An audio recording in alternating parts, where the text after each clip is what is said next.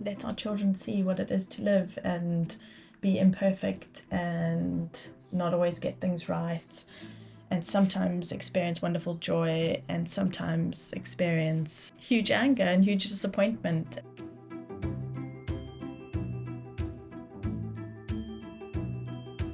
Hello, and welcome to the Grounded Families podcast with me, Julia Goodall, psychologist and coach. This is a podcast for all families navigating life, love, and relationships. We delve into our stories and experiences of family and how these go on to shape and change who we are. I'm so happy to have you here.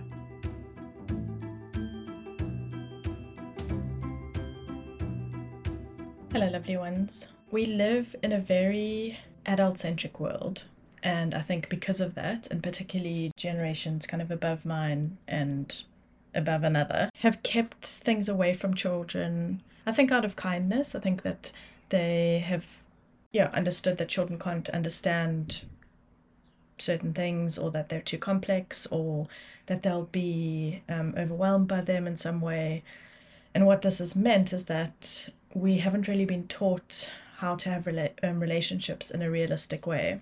And so, of course, when we were children, we were the same as children are now, in the sense that we are tiny sponges and we do what we see. So, whatever is modeled for us becomes the thing we do normally. And because of that, a lot of people have grown up not knowing how to fight in a way that is calm and respectful, in a way that lets two or more people remain connected. And so there are these real kind of deficits in the way that people um, are able to kind of regulate their nervous systems, how they're able to have their needs met, how they're able to ask for what they need, or even know what they need. And so I think it's important that we very consciously teach our children how to love and allow that to be a kind of messy, ongoing thing, that it's not going to be a done in one situation. It's it's ongoing.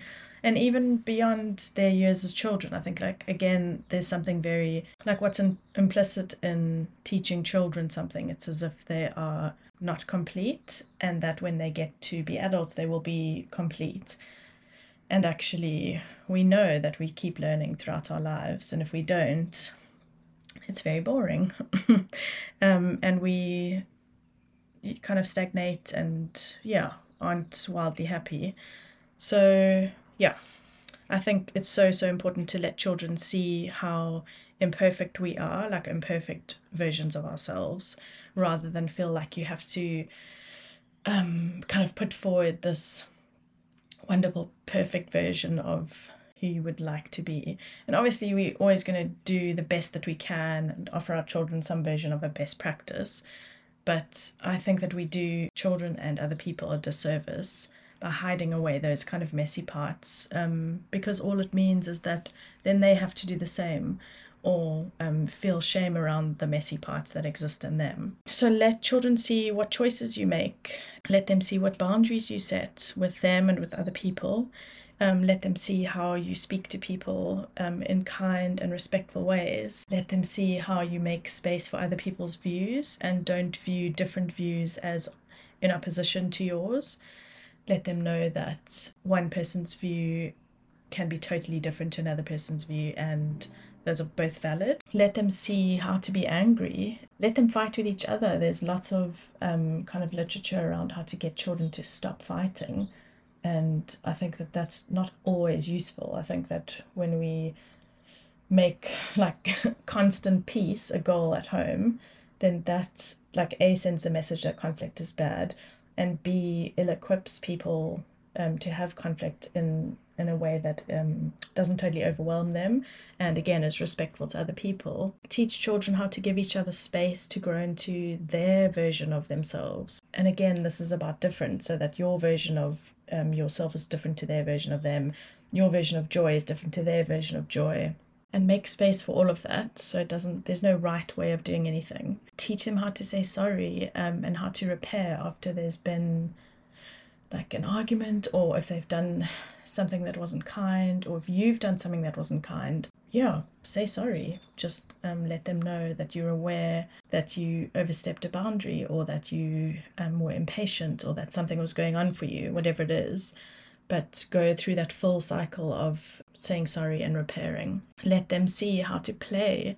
Um, and I think sometimes it's the reverse that um, kids need to let us see how to play, but let them see adults play as well. I think that, again, this idea that only children play is um, we know like really outdated and we know that adults need play as much as children do and that it's a like a valid way to keep learning let them see you say goodbye to things let them see you um, like i mean this in lots of ways so let them see you throw stuff away when you are finished with it um, teaching them to say goodbye in small ways let them see you say goodbye to places and the rituals around that. So if you're moving house or if they're changing school or you have a death in your family or a pet or um, anything like that, teach them how to how to say those goodbyes and how to manage the like the ambivalence around them.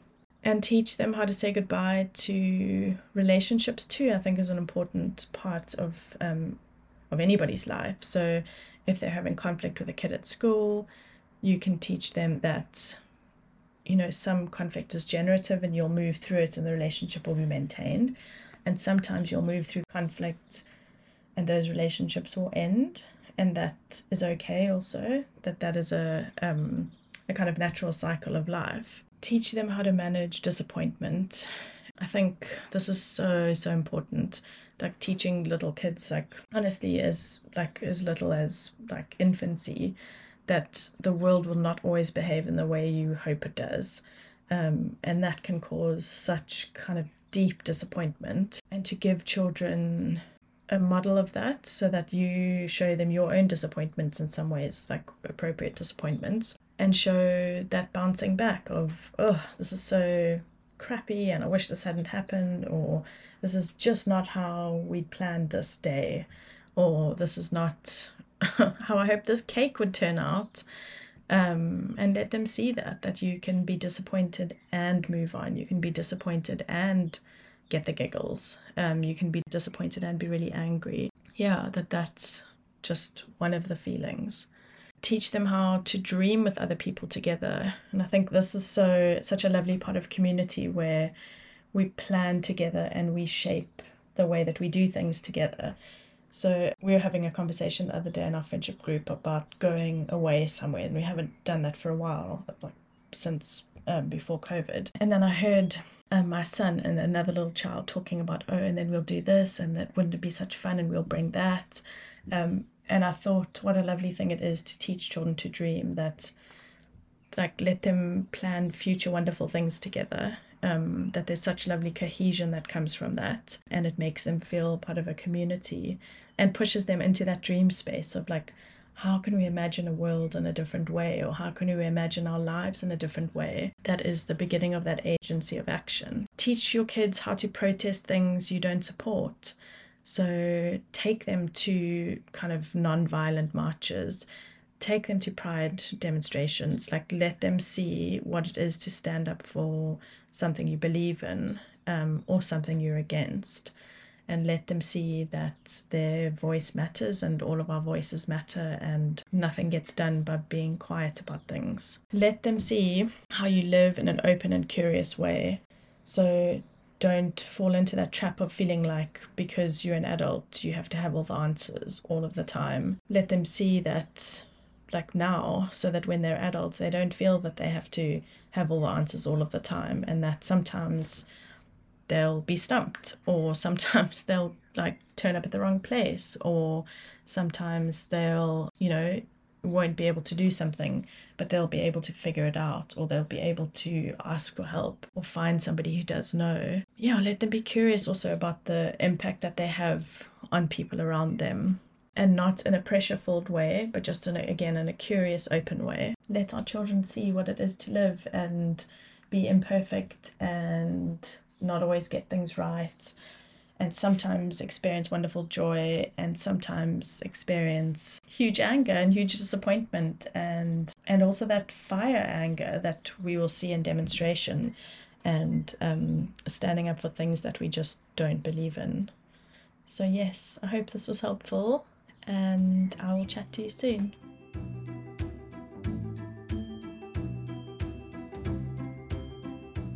If any of these episodes are helpful or strike a chord in some way, and you would like to do further work either on your own or together as a couple, or you would like to do a couples course, have a look at my website. I'll, it's in the show notes and get in touch. I would love to chat with you.